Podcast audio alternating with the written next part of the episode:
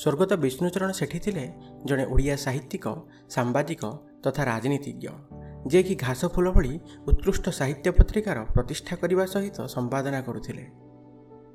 ଉଣେଇଶହ ଏକଷଠି ମସିହା ଜୁନ୍ ପାଞ୍ଚ ତାରିଖରେ ଭଦ୍ରକ ଜିଲ୍ଲାର ତିହିଡ଼ି ବ୍ଲକ ଅନ୍ତର୍ଗତ ମଙ୍ଗରାଜପୁରଠାରେ ଜନ୍ମଗ୍ରହଣ କରିଥିଲେ ସେ।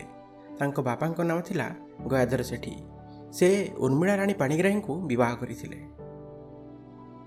ସ୍ୱର୍ଗତ ସେଠୀ ଜବାହରଲାଲ ନେହେରୁ ବିଶ୍ୱବିଦ୍ୟାଳୟର ଛାତ୍ର ଥିଲେ ଏବଂ ଓଡ଼ିଶା ପ୍ରଶାସନିକ ସେବାରେ କୃତକାର୍ଯ୍ୟ ହୋଇଥିଲେ ମଧ୍ୟ ଚାକିରିରେ ଯୋଗ ଦେଇନଥିଲେ ବରଂ ଖାରବେଳ ସ୍ୱାଇଁଙ୍କ ଦ୍ୱାରା ସ୍ଥାପିତ ଓଡ଼ିଆ ସାହିତ୍ୟ ପତ୍ରିକା ବିଶେଷ ଖବରର ସହସମ୍ପାଦକ ଭାବରେ କାର୍ଯ୍ୟ କରିବା ଆରମ୍ଭ କରିଥିଲେ। ପରବର୍ତ୍ତୀ ସମୟରେ ଘାସଫୁଲ ନାମକ ଏକ ବାର୍ଷିକ ସାହିତ୍ୟ ପତ୍ରିକାର ସ୍ଥାପନ କରିବା ସହିତ ଏହାର ସମ୍ପାଦକ ଭାବରେ କାର୍ଯ୍ୟ କରିଥିଲେ ସେ। ତାଙ୍କ ରଚିତ ଗଳ୍ପ ସଂକଳନ ଶିରୋନାମା ଶିରୋଧାର୍ଯ୍ୟ ପାଇଁ ସେ ଅନେକ ଲୋକପ୍ରିୟତା ସାଉଣ୍ଟିଥିଲେ ନିର୍ମାୟା ଆକାଶ ତଳେ ଓ ନିଶ୍ୱାସ ମାଟିର ସ୍ୱର ଥିଲା ତାଙ୍କ ରଚିତ ଦୁଇଟି କବିତା ସଂକଳନ। ଯୁବାବସ୍ଥାରେ ରାଷ୍ଟ୍ରୀୟ ସ୍ୱୟଂସେବକ ସଂଘ ସହ ଜଡ଼ିତ ହେବା ପରେ ସେ ଅଖିଳ ଭାରତୀୟ ବିଦ୍ୟା ପରିଷଦରେ ବି ସକ୍ରିୟ ହୋଇଥିଲେ। ପରବର୍ତ୍ତୀ ସମୟରେ ସେ ଭାରତୀୟ ଜନତା ପାର୍ଟିରେ ଯୋଗ ଦେଇ ରାଜନୀତି କ୍ଷେତ୍ରକୁ ଆସିଥିଲେ। ଉଣେଇଶହ ଛୟାନବେ ମସିହାରେ ପ୍ରଥମ ନିର୍ବାଚନ ଲଢ଼ିଥିଲେ ମଧ୍ୟ ପରାଜୟ ବରଣ କରିଥିଲେ ସେ।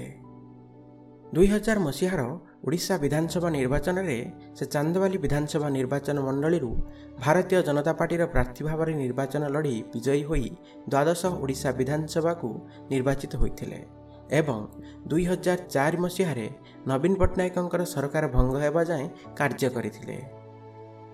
ଦୁଇହଜାର ଉଣେଇଶ ମସିହାରେ ଓଡ଼ିଶାରେ ହୋଇଥିବା ବିଧାନସଭା ନିର୍ବାଚନରେ ସେ ଭାରତୀୟ ଜନତା ପାର୍ଟିର ପ୍ରାର୍ଥୀ ଭାବରେ ଧାମନଗର ବିଧାନସଭା ନିର୍ବାଚନ ମଣ୍ଡଳୀରୁ ବିଜୁ ଜନତା ଦଳର ପ୍ରାର୍ଥୀ ରାଜେନ୍ଦ୍ର କୁମାର ଦାସଙ୍କୁ ପରାସ୍ତ କରି ଷୋଡ଼ଶ ଓଡ଼ିଶା ବିଧାନସଭାକୁ ନିର୍ବାଚିତ ହୋଇଥିଲେ ଏବଂ ତାଙ୍କର ମୃତ୍ୟୁ ପର୍ଯ୍ୟନ୍ତ ଏହି ବିଧାନସଭାରେ କାର୍ଯ୍ୟ କରିଥିଲେ ସେ।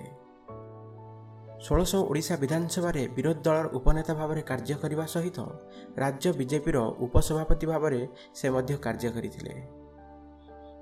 ସ୍ୱର୍ଗତ ସେଠୀ ବୃକକଜନିତ ରୋଗରେ ପୀଡ଼ିତ ହୋଇ ଭୁବନେଶ୍ୱରସ୍ଥିତ ଅଖିଳ ଭାରତୀୟ ଚିକିତ୍ସା ବିଜ୍ଞାନ ସଂସ୍ଥାନରେ ଚିକିତ୍ସିତ ହେଉଥିବା ବେଳେ ଦୁଇହଜାର ବାଇଶ ମସିହାର ସେପ୍ଟେମ୍ବର ମାସ ଉଣେଇଶ ତାରିଖ ସକାଳ ସାତଟା ପଇଁଚାଳିଶ ମିନିଟରେ ହୃଦଘାତରେ ପ୍ରାଣ ହରାଇଥିଲେ।